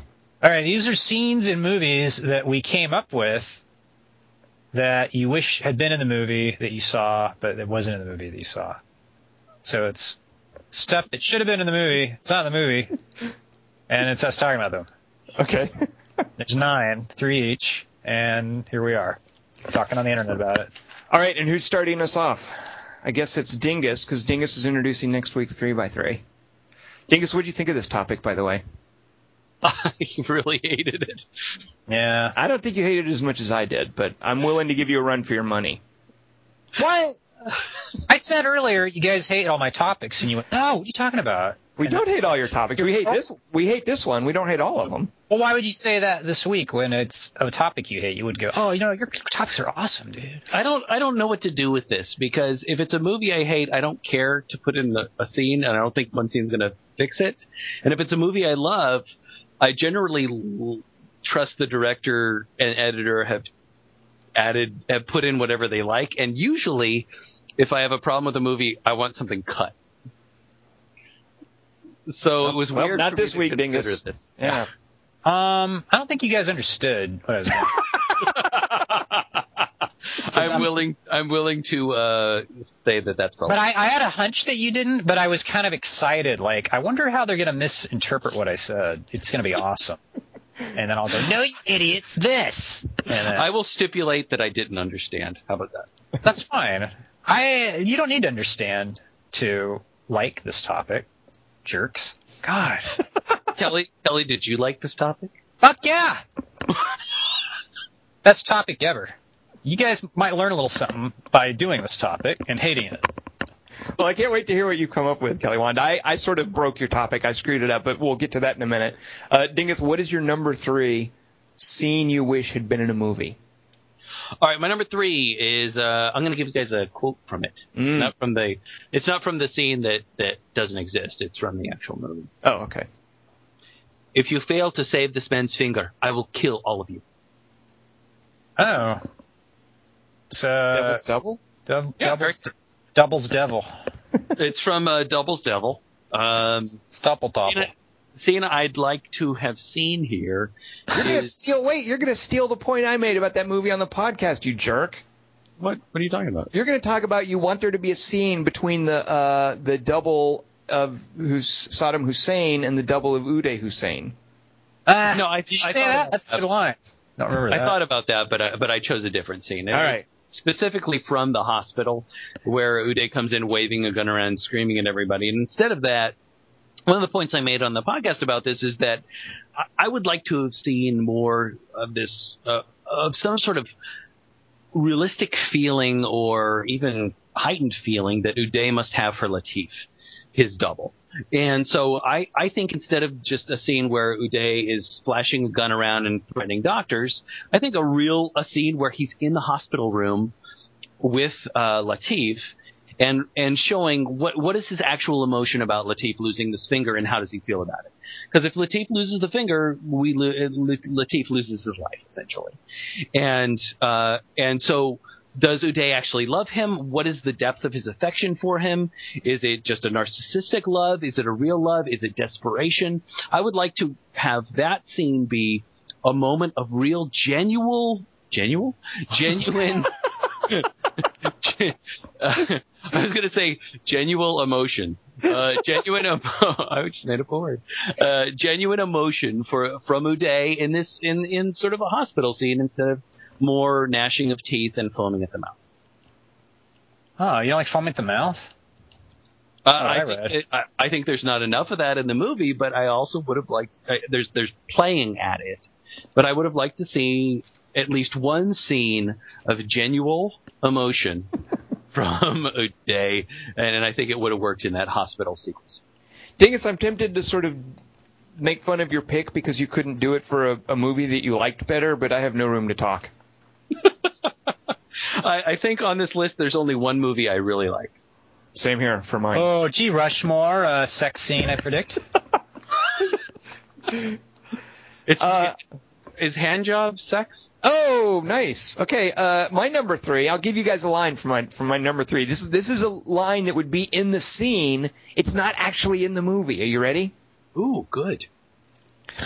Uh, Houston, we've recovered some footage in orbit, and we're bringing it back down to planet Earth, and we're going to play it now. Oh, uh, Red Planet. Paranormal Activity 18. So what I did was I'm with Dingus in that if I don't like a movie, I couldn't care less about scenes that aren't in it. Uh, I've had enough of the scenes that are in it. If I do like a movie, like Dingus, I trust the directors and editors, and I, for the most part, think, you know what? I, you guys did a great job. It's not my place to say, hey, you should have this scene in here. I mean, short of something like the scouring of the Shire, I don't care. I've seen everything I need to see. So what I did was I looked back over the last three movies we saw, and I thought of, hey, what's a scene that should go in those movies? And all of these are serious. Um, I wouldn't necessarily deign to think, you know, I could do that or I have any ideas for how the scenes should go. But what I'm going to do for the last three movies we've seen, I think there should be a little something extra, and I'm just going to recommend them. So, Apollo 18, I Oh, would, I would I like was doing Contagion. I, for Apollo 18, I would like some acknowledgement that the footage we have just seen in this found footage, some found footage movie, somehow was recovered or made its way back to Earth. So that's my number three. See, in Cloverfield, they say things like, this was recovered from the area once known as Central Park. You just all you need is a title card. The title card in, in Cloverfield does all the work necessary. That's right. Yep. So it's an opportunity to authenticate the bullshit you're about to watch. The problem is the BS that you watch in Apollo 18 concludes in such a way that the It's found impossible. footage could not be found. Yeah. so. Instead, they give us the astronauts barbecuing before that. Like, I remember how awesome it was. See now that you that footage you could find, yeah. But for the most part, Apollo 18 is not a found footage movie; it's a footage movie. I read, by the way, NASA says that um, those montages of the astronauts barbecuing at the end is totally fabricated, but everything else in the movie is true.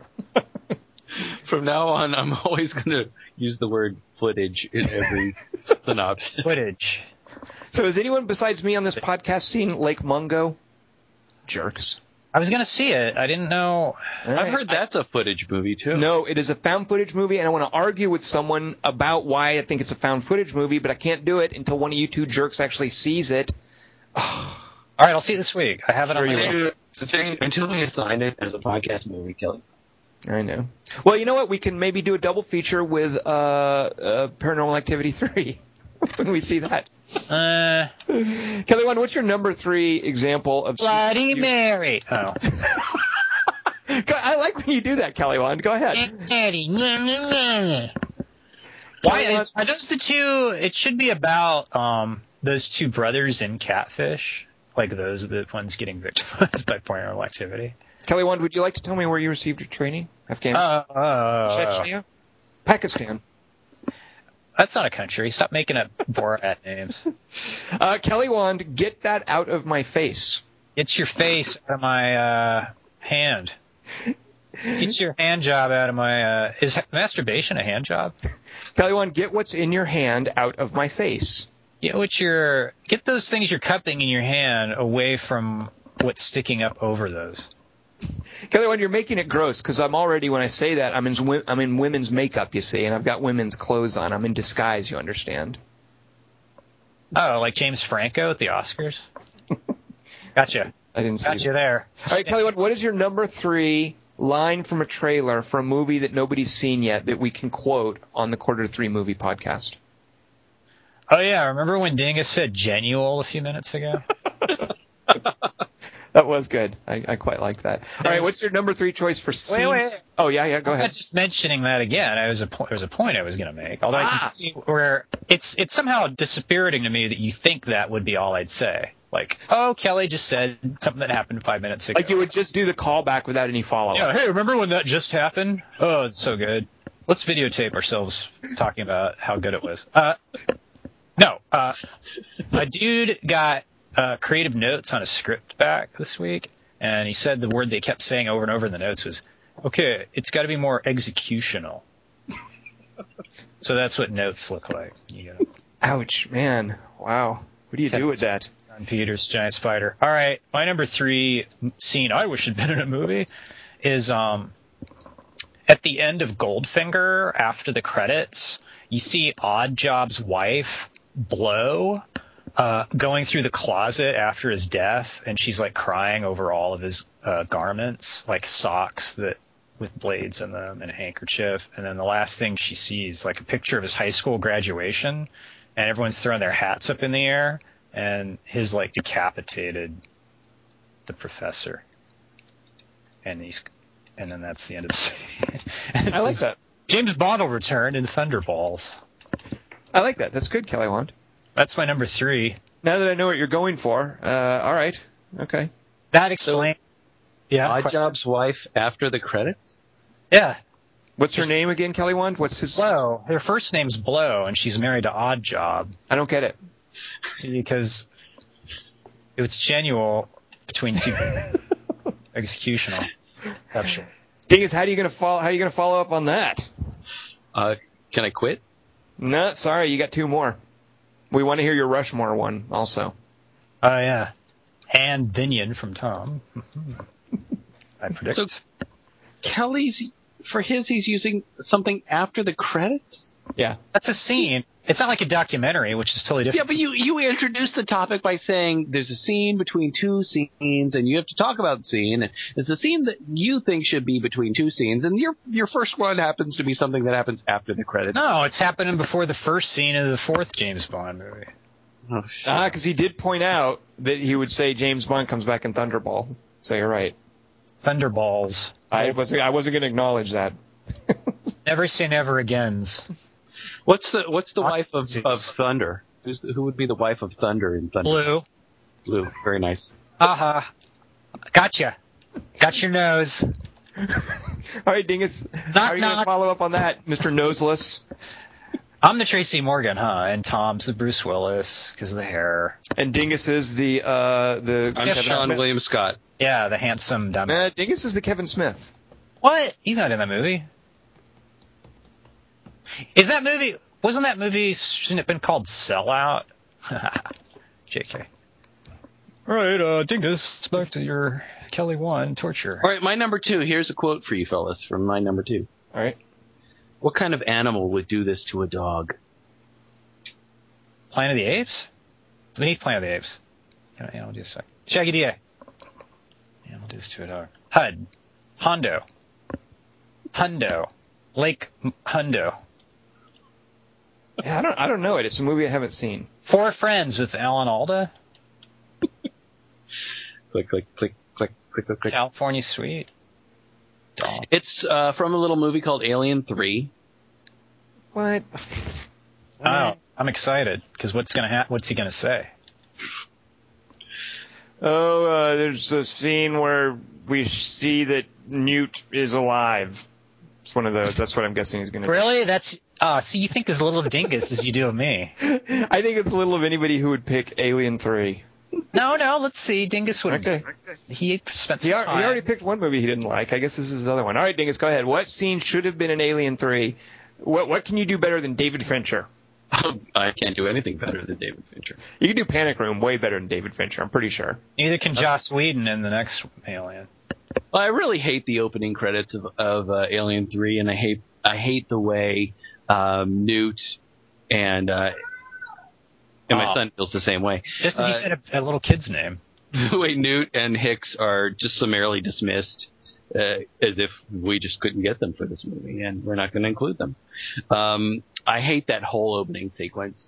And uh, I would really uh, love in that instead of the opening sequence being the way it is, which is just uh, a name and then sort of a computer readout of an alien face and all these ridiculous images, and it's just not dramatic at all um, since you're showing us alien stuff anyway, uh, I would love to see Newt fight an alien in that opening sequence. And lose? Um, oh yeah, and lose. It's because we have to kill her off.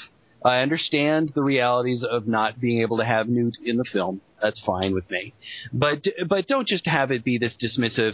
Hey, that one's dead too, and then a computer readout dead. Uh, and same with Hicks. I would love this this weird. Um, spliced in scene of Newt battling this alien creature to even try to save Hicks and both of them getting killed and us not understanding what that scene means. But at least seeing Newt do something instead of just, oh yeah, she's in that sarcophagus over there. Nah, she didn't make it. Huh. That's how Michael Biehn felt about that. He's like, what the fuck? You know, Dingus, it makes me think of, and I almost hesitate to bring this up, but I think it's been out long enough that if you haven't seen it, well, it's I'm gonna you deserve to have it spoiled for you. Uh, how they dispatched with uh, Franka Potente in the second Bourne Supremacy movie, or Right. Bourne Supremacy, the second movie. Like they they really give her her due from the last movie, and so that when when when she does die, it is so incredibly shocking, uh, and it's not just like okay we're not going to have her in this movie it's you know we're going to acknowledge her crucial part in the last movie and you know this is going to feel like a continuation of that and you're not going to feel like you missed the something in the break like it's not uh yeah so that just makes There- me think of bourne supremacy Yeah, I, I remember sitting there seeing Alien Three in the theater and just going, "What? What? That's what? That's it?" And that set the tone for the movie for me. Right. Well, what would, it, would have been a ballsy move if the rest of what happened just knocked you on your ass and was like, it's true yeah i wonder how much i would have been willing to accept that more if i'd liked alien 3 better yeah. then you follow it, and then you get Charles Dance going, oh yeah, my history's this and this, and this happened, and then he gets killed. in this. You're like, Wait, you just wasted five fucking minutes on that, and now he's dead. I don't fucking, who is left for me to give a shit about? And Ripley's uh, a goner, so it's just a death watch. I don't know. It could have been good. It could, they could have taken every bad idea in Alien 3 and made the awesomest movie ever. They were in a rush. and that's what they did in alien 4 so All right, you guys ready for my line? For this is a line from my number two. It's not in the movie. It's from the scene that I would put in the movie. You ready for this? Here we go. Uh, okay, honey, I'm going to go out now. You have to stay in because there's a disease around that has an R naught of six, and you can't go out there. But I'm going to go get a drink and maybe bowl a few frames because I have this bracelet here that lets me go out. So stay home, and I'll see you later. Bye. Outbreak. Close. That's the scene from Contagion that would have followed uh, Matt Damon's family life a little more closely uh, after the outbreak. So you were very close, Dingus. Uh, we talked a lot about how Contagion um, by having so many storylines, I think we all agreed that it gave short shrift to some of them, and I just would have liked to have seen more stuff about Matt Damon with his little special bracelet, getting to go out into a deserted world while other people were sort of quarantined and locked up in their houses. Uh, there's a great scene where he goes to a mall that's abandoned, and the security guard is scanning his little uh, wrist bracelet thing. Uh, I would have liked to have seen more of that in Contagion. So that's a scene I would have put. That's my number two. A scene. Wait a minute. I have two stupid questions. Sure, hey, sure, who was he talking to? his daughter who has to stay home because she's uh, not infected. And he's going out to bowl in your scene? Well, that's what they do So in that must not bowl a few. Okay. Well, a few frames, right? Don't you So think the mall's deserted, but the bowling lane's operational in the scene that you've written. I just want to be Oh, clear. no, no, the mall was operational. You know, it was open. So Oh, sure the okay. bowling, you know, it'd be easy to get a lane. It would be easy to stroll in and throw a few frames. I don't know if that's how they say it. Throw a few frames. I had to look up the frames part on the internet to find out how to talk All right. bowling. But I think he could easily stroll into a bowling alley, rent the lane, and throw a few frames because it wouldn't be crowded. And what's more sanitary than a bowling alley for his daughters? She can't go to that. What are you talking about? People are No, touching bowling balls, and you know the bowling balls roll out of that little blower thing. That blower thing isn't blowing antiseptic on the bowling balls. I hope you know. No, it's a bidet, I thought. That's why I'm never going bowling with you. Vanessa Angel taught me that. But wait, if she won't, isn't, okay, everything he touches, and then he touches his daughter and hugs her and goes, don't worry, kiddo, we're not dead yet, or something. Uh, the this this disease is spread through formica. Uh, the formica does not last that long. That formica spreading vector. It's a it's a formica vector disease. I'm not falling for that. By the. So he said the idea is, oh, we get to know his family better, and to you, we get to know his family better by him going out bowling. Sometimes he would do that. Yeah, most of the time he would stay in with his daughter, but sometimes a man's got a bowl, especially if he's from Wisconsin. I like two things about that choice. One, I like that you used the term "are not," Are not, right? Wait. and two, I love that it reminds me of uh, the things that I loved about The Quiet Earth, where the guy is taking advantage of the fact that he's the only one in the mall and he's the only one doing all of these things. That he could have all those bowling lanes to himself, or he could go into a movie theater and see a movie to himself, or go into a bar and be alone. And tr- I, I love that idea of that post-apocalyptic sort of the world is empty, but I'm still using it. Right. It's kind of, but it's current with the apocalypse. Right. It's right. Good. All right. So, uh, Kelly Wand, how are you going to beat that? What's your number two? Uh, okay, and uh, Passion of the Christ.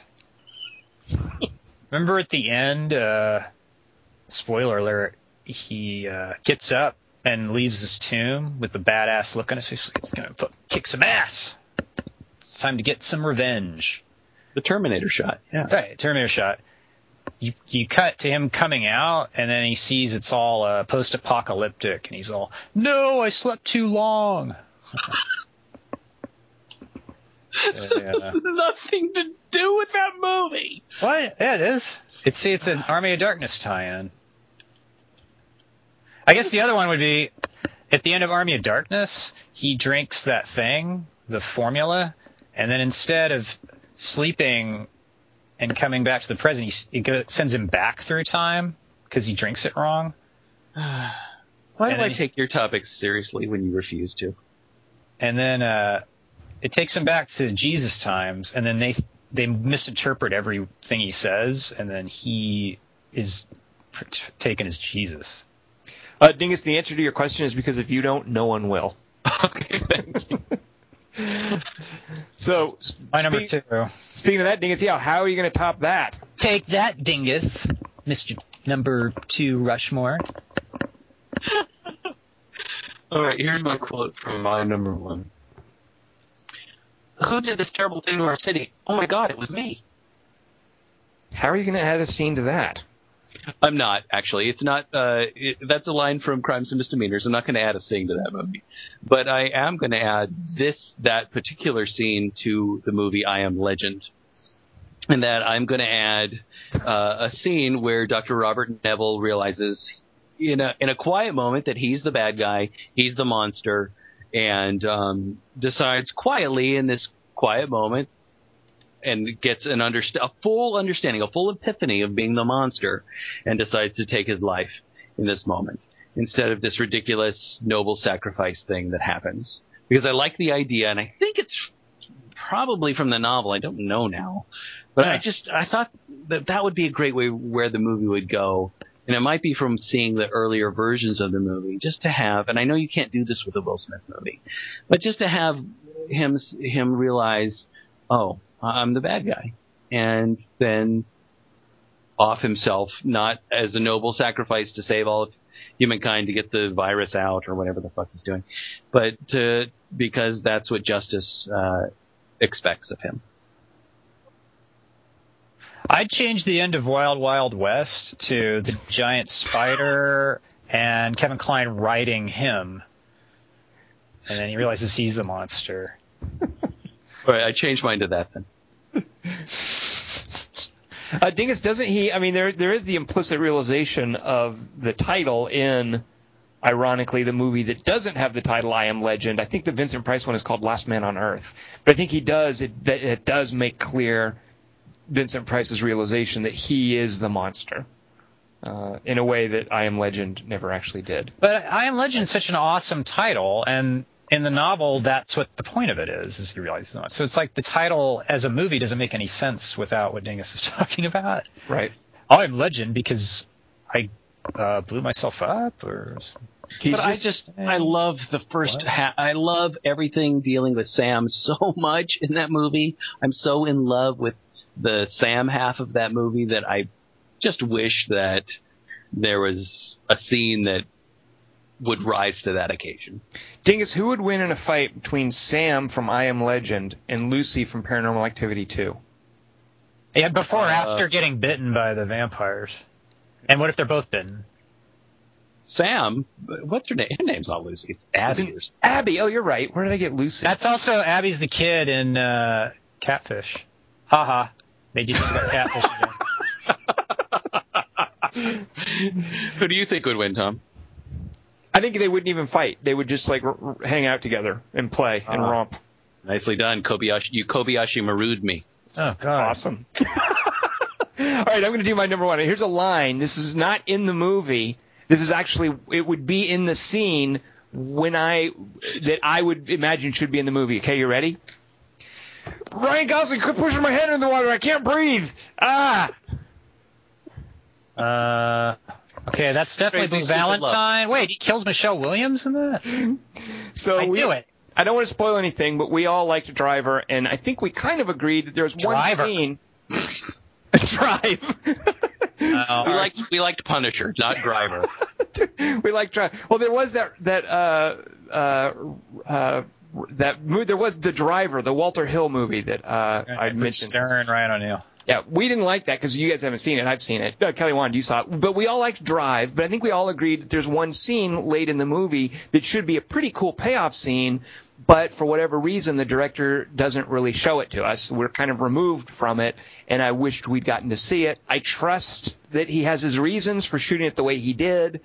Um, so I don't want to second guess too much, but because I was picking one scene from each of the last three movies we saw, Drive, Contagion, and Apollo 18, that would be the one change I might make to Drive. Not a big deal, still love it, uh, but there you go. Wait, what was your line that he says again in the scene? Ryan like- Gosling, quit pushing my head in the water, I can't breathe. Ah! Ryan Gosling, quit pushing my head under the water. I can't breathe. Okay, thank you. All right, Kelly Wand, how are you going to top that? Pushing my head under the. I want to hear Tom do a better drowning and not ah. Come on. Do Albert Brooks. See if your Albert Brooks better than my Albert Brooks, because my Albert Brooks is fucking awesome. Actually, what I wanted to do, I want to work up because Dingus wrote this up, an all-purpose monologue, an all-purpose Ryan Gosling "I will work for you" monologue. Uh, I, I, Dingus, can you give us one of those right now? I will give you one of those, but I will only give you five of those. And if I give you one of those beyond five of those, I can't give you one of those. That almost sounded like something from a Beckett play, though. Like it was a little absurdist. I like where you were going, but it was a little too fraught. It wasn't quite mundane enough. The, you, the monologue needs to have the, the, the normal, everyday bit. Can you do it like you're ordering a drink at Starbucks? Like you, you need a half calf decaf Half calf decaf. frappe whatever. Rafael Appizzati. Anyway, so that I think is a uh, yeah, that's the dialogue I've been working on from Drive. So I'll have something for that later. Is but I'm afraid I Greenberg- better drowning?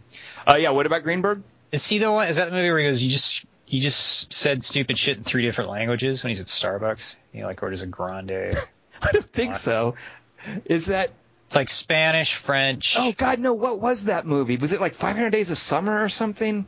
I know what you're talking Oh, about, Kelly Wand. It's actually a good line, and it was Yeah, supposed to be, oh, what a dick character this guy is. It's like, hey, yeah. Why is it? Is it Zack and Miri make a porno? No, you're just thinking that because there's coffee involved. That's a good. That is a good line, but I think it's. I'm pretty sure it's from a bad movie, Kelly Wand. I know what you're talking about.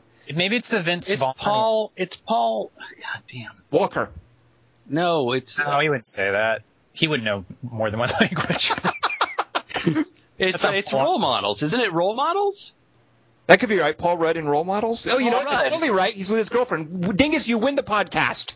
Ding, ding, ding. uh, well done. I Dingus. would say would say. Did you see Idiot Brother by the way? Because he's like venti is twenty. Venti Yeah. does not mean large, and grande. Yeah. yeah. Very good, Dingus. I- Wow. I- Good for you, Kelly Wand, for pulling out the line. I failed the most for completely guessing the wrong mo- movie. Dingus, you win. Well done. Well played. All right, then I, I, I don't want to ha- hear you give a whole line. I just want to hear you give a drowning sound. I That's great. That was a Murloc. Haha, nerd. I don't know what that is. Kelly, Wand, what is your number one choice for a scene you wish had been in a movie? Oh.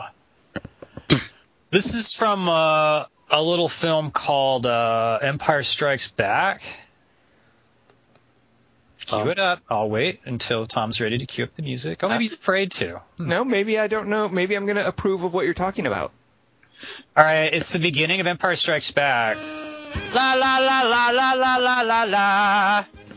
And uh, you hear the Empire Strikes Back music, which is what Tom's playing right now at the beginning, and it like goes in on the Star Destroyer, and they're like Vader's having like a post mortem on the Death Star incident at the end of the other movie, and he's all, all right, things to do differently this time. Make the tractor beam harder to turn off and also some kind of failsafe that tells us when it's been deactivated by an old man doing ventriloquism. Uh, anything else, anybody? Oh, instead of putting a homing beacon on the next ship we know has Death Star plans on it, we put a bomb on it. Also, confiscate any droids we find, so we know we're looking for droids. Also, if one guy without armor is running at you guys and screaming, instead of fleeing, turn around and shoot that guy. Like, either or before he's outnumbered. Also, if the door's open enough to hit two people's feet before they Tarzan swing across a chasm, just shoot their feet with the lasers. Also, um, better torture robots. Uh, she didn't even have a mark on her. I don't think we really uh, went to 11 on that. Also, scan chips for life forms, like we did the escape pod that escaped to Tatooine, in case douchebags are hiding in the smuggling compartments. Okay, we're done. Send out the probe droids. the end. Tell you what, now I see what you're doing with this topic. Yeah. I had to save it for you. It's too late. Sometimes I love Star Wars. In a way, it's already in the movie. It's Vader. Oh God. Right. I can't believe you fell for that. That troll. You totally fell for your own troll. Me? So Lucas is always redoing them, so why can't I redo Star Wars? Guys. Wait, Dingus, who fell for a troll here? Are you talking to, to Kelly Wand or to me? Kelly Wand fell for his own troll. Ah, I think he, He trolled, trolled himself. himself. Right, he trolled himself, which is kind of oddly. He's like the Ouroboros of trolling. There's nothing at stake when I troll myself. I have integrity to lose. Kelly Uh, Wand. So uh, Dingus, by the way, recommended to me, and I don't mean this to be offensive. I don't say this term offensively. I Mein Kampf? This is Better read than you thought? What? No, no. I, I, this is strictly descriptive, uh, and I don't use it to, to denigrate the movie in any way. But Dingus recommended to me earlier this week one of the gayest movies I've ever seen. Kelly Wand, do you think that Channing Tatum is hot? Who's that?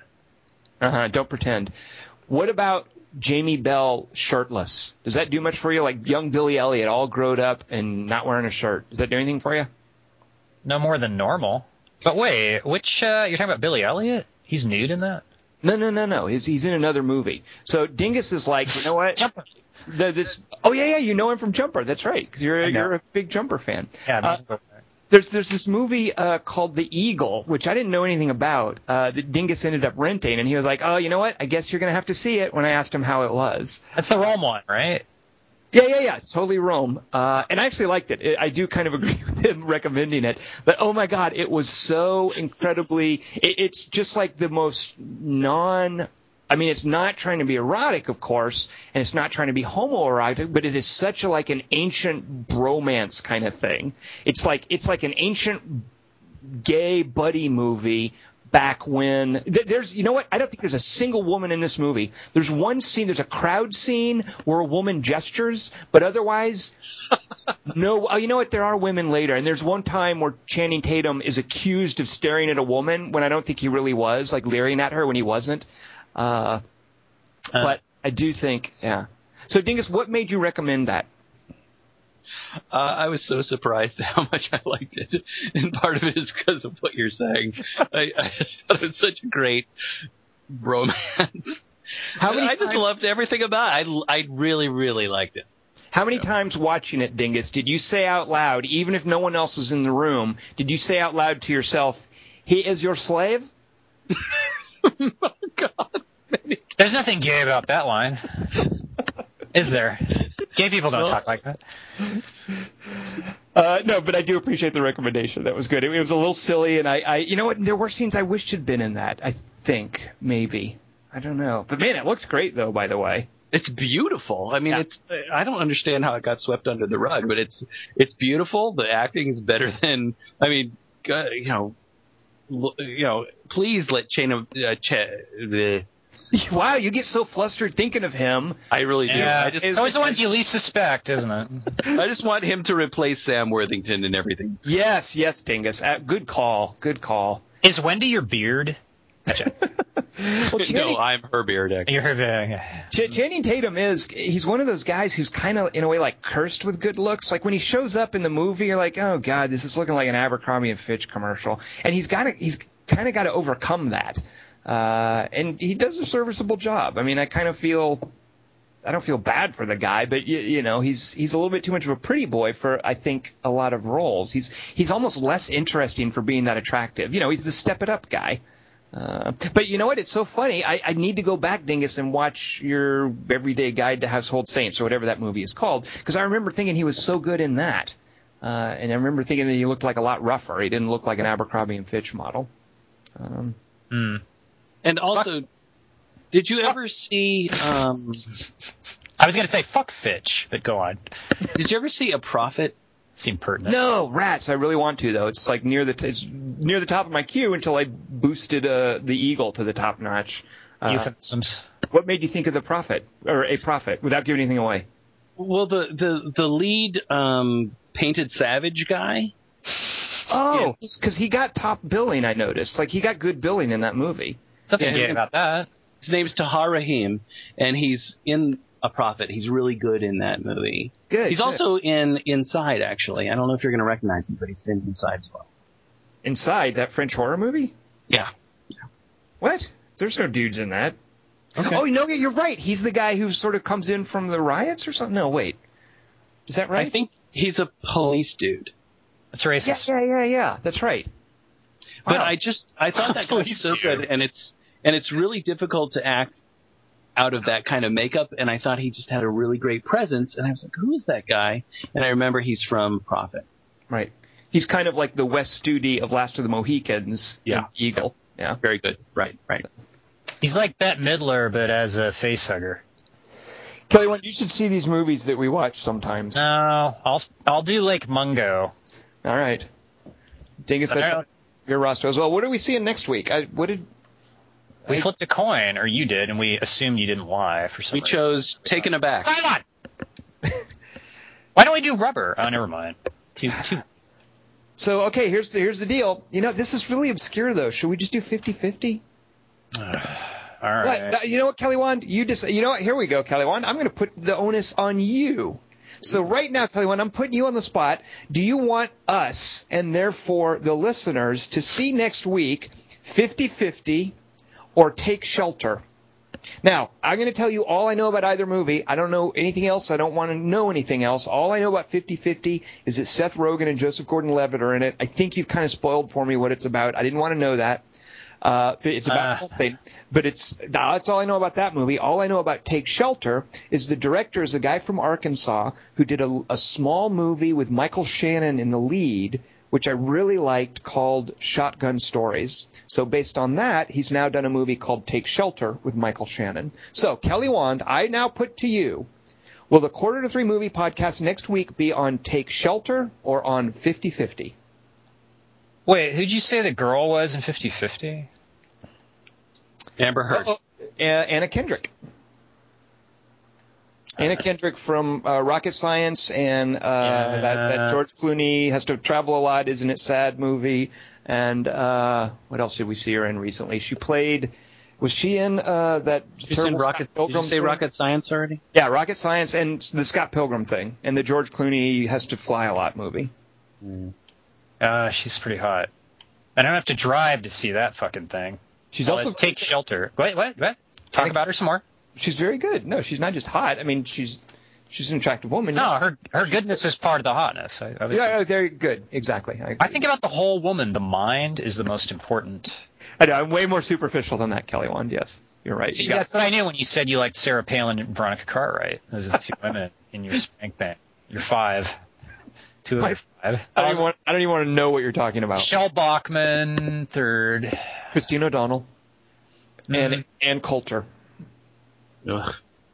I think I'd do Christine O'Donnell. I think we've had this conversation already on the podcast. So let's. Uh, I'm looking at the poster for Take Shelter, and it's kind of enticing me, though. uh, Come on, live dangerously, Kelly Wand. Uh, let's see, Take Shelter. All right, that's actually what the coin when we did the random coin flipping, uh, the flip off because there were four movies, and it came down to Take Shelter. Take Shelter won two flips, so that's the one that the coin picked. That's the one that Kelly Wand picks. The stars are in line. We are seeing Take Shelter next week. Join us for that on the. I think Oh, the you know what? difference is the coin feels more is more thoughtful than I am. But wait, before we uh, go on, we have to find out what our three by three is. I almost skipped over that. Oh, right. Uh, Dingus, it is your three by three next week. What are we doing when we see Take Shelter? We are going to do our favorite makeup effect. oh, have we done this? Makeup Yes. effect. Makeup. Yeah. So um, one of the things uh, I, I saw, uh, I've seen a lot of movies in the last couple of weeks, and I saw one makeup effect that I really, really liked a lot. Um, and uh, and it got me to thinking about a movie we saw earlier in the year called The Way Back, where there was this makeup thing that they did with the feet that constantly got on my nerves. But Yeah, and it was really liked nominated for an Academy Award. and won actually. Um, but I didn't really care for it. I just, I just don't care to see makeup feet looking all gnarly and yuck. Uh, it, at least in that movie, it just did, I just didn't buy it as a as a transitional device, and I did I just didn't it didn't work for me. But there are some makeup effects that really really work, and I would like practical makeup effect, not a CG thing. So these are your top three makeup effects in film. Like horror movies?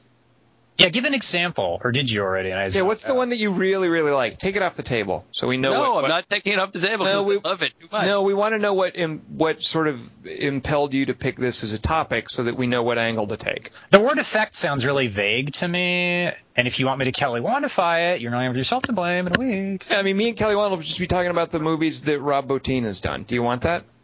I Here's do. My question, uh, Tom. I have a question for you. Sure. If I take something off the table and make it very specific, do you think that's going to make any difference in how Kelly Wand interprets this topic? No, but Kelly Wand is not the issue. He Kelly Wand will do what Kelly Wand does. that's that's what that's Kelly Wand's motto. Uh, But I I'm just trying to think what I'm just curious what inspired this because I just immediately think of cool things in horror movies and I I know that's not what you're doing. we know name Dingus loves makeup. Is- n- Name something you think is cool in a horror movie. Well, you know, I'll think of like Rick Baker's American Werewolf in London makeup or Rob Bottin's stuff in The Thing. Like those Fake are those are, like those aren't those aren't really makeup. Those are like physical effects, I guess, but they they're people's faces being distorted. I mean, I guess that's an extreme example of the feet, like you're talking about in way back. So I'm just curious at what level you're thinking of, like what. Well, no, no, that's that's fine. I, I will include those those types of uh, because I've I've done uh, I've been you know in situations where I've had my face made up to look like a werewolf or whatever, and you have kind of I mean, yeah, I'm sure you were working. sure, Wendy uh, approved. and you and you and like a different appliance will be put on, like a fake scar will be put on, and those types of things are fine. So it, it- a fake scar. Um, I'm not going to give you the one I really like because that's probably my number one. I I freaking love that, and I'm not giving it up. But so so uh, you know a great scar, uh, just a great instance of makeup. It could be old age makeup. Um, like Wow. there's some old Benjamin age Button. makeup that no, are because really that's all digital. Benjamin Button is digital. You can't use that. So it can't be digital. It has to be prosthetic. He said he I, said I want it to be practical. I really want it to be Practical. practical effect. Um, and I would like it to be a, a lower budget film, but it doesn't have to be that. But, but you know, like, uh, like, uh, what's the Dustin Hoffman, uh, Little big man. Little Big Man? I Tootsie. mean, that, you know, some, some of the old age makeup that works or old age makeup that doesn't work. Uh, I want you to go for those, those makeup effects that really work for you. All right, Kelly Wand, I'm calling dibs on Tootsie. Oh, I meant the book. Can I use the makeup that Robert Downey Jr. wears in the pre the preview for the new Sherlock Holmes movie when he says, "Get, Get that your hand out out of of my my- face"? Yeah, get yeah. It's not If- in your face; it's in my hand. Get your cock out of my hand for five seconds. I thought you were a doctor. Get your balls off of my nose. What, Turn Dingus? cough. Dingus, you're just Dingus. Kelly Wand. That's disgusting. I can't believe oh, I'm gonna vomit. All right, so that's our three by three next week. Our our favorite uh, makeup effects. Um, you know what? I'm going to take off the table for myself the two I mentioned. So there, I'm just going to make it challenging. Although Kelly Wand, would you take those two for me to make sure they get mentioned? Uh, it'd be mentally challenging. All right, so join us, see what we come up with for that next week. We will also be seeing Take Shelter. I know you're going, what, huh? Take Shelter? Uh, not the Rolling Stones documentary. It's a, a film from an Arkansas filmmaker starring Michael Shannon. That's all I know. Limited release. See it. Join us for the discussion of it next week, after which we'll talk our favorite makeup effects. I am Tom Chick. I have been joined by, uh, where did I write this down? Christian Mis- Mit- Mitris- Christian Matrinsky. It's Christian Morosky. And also uh, Kelly Wand. I guess the girl without a mouth highlight zone would have been a poorer part of the human centipede. She had never. have the one. You're staring at the top, saying everything is safe. Order's gone and it's done and it's done. Order's gone and it's done and God is gonna get sick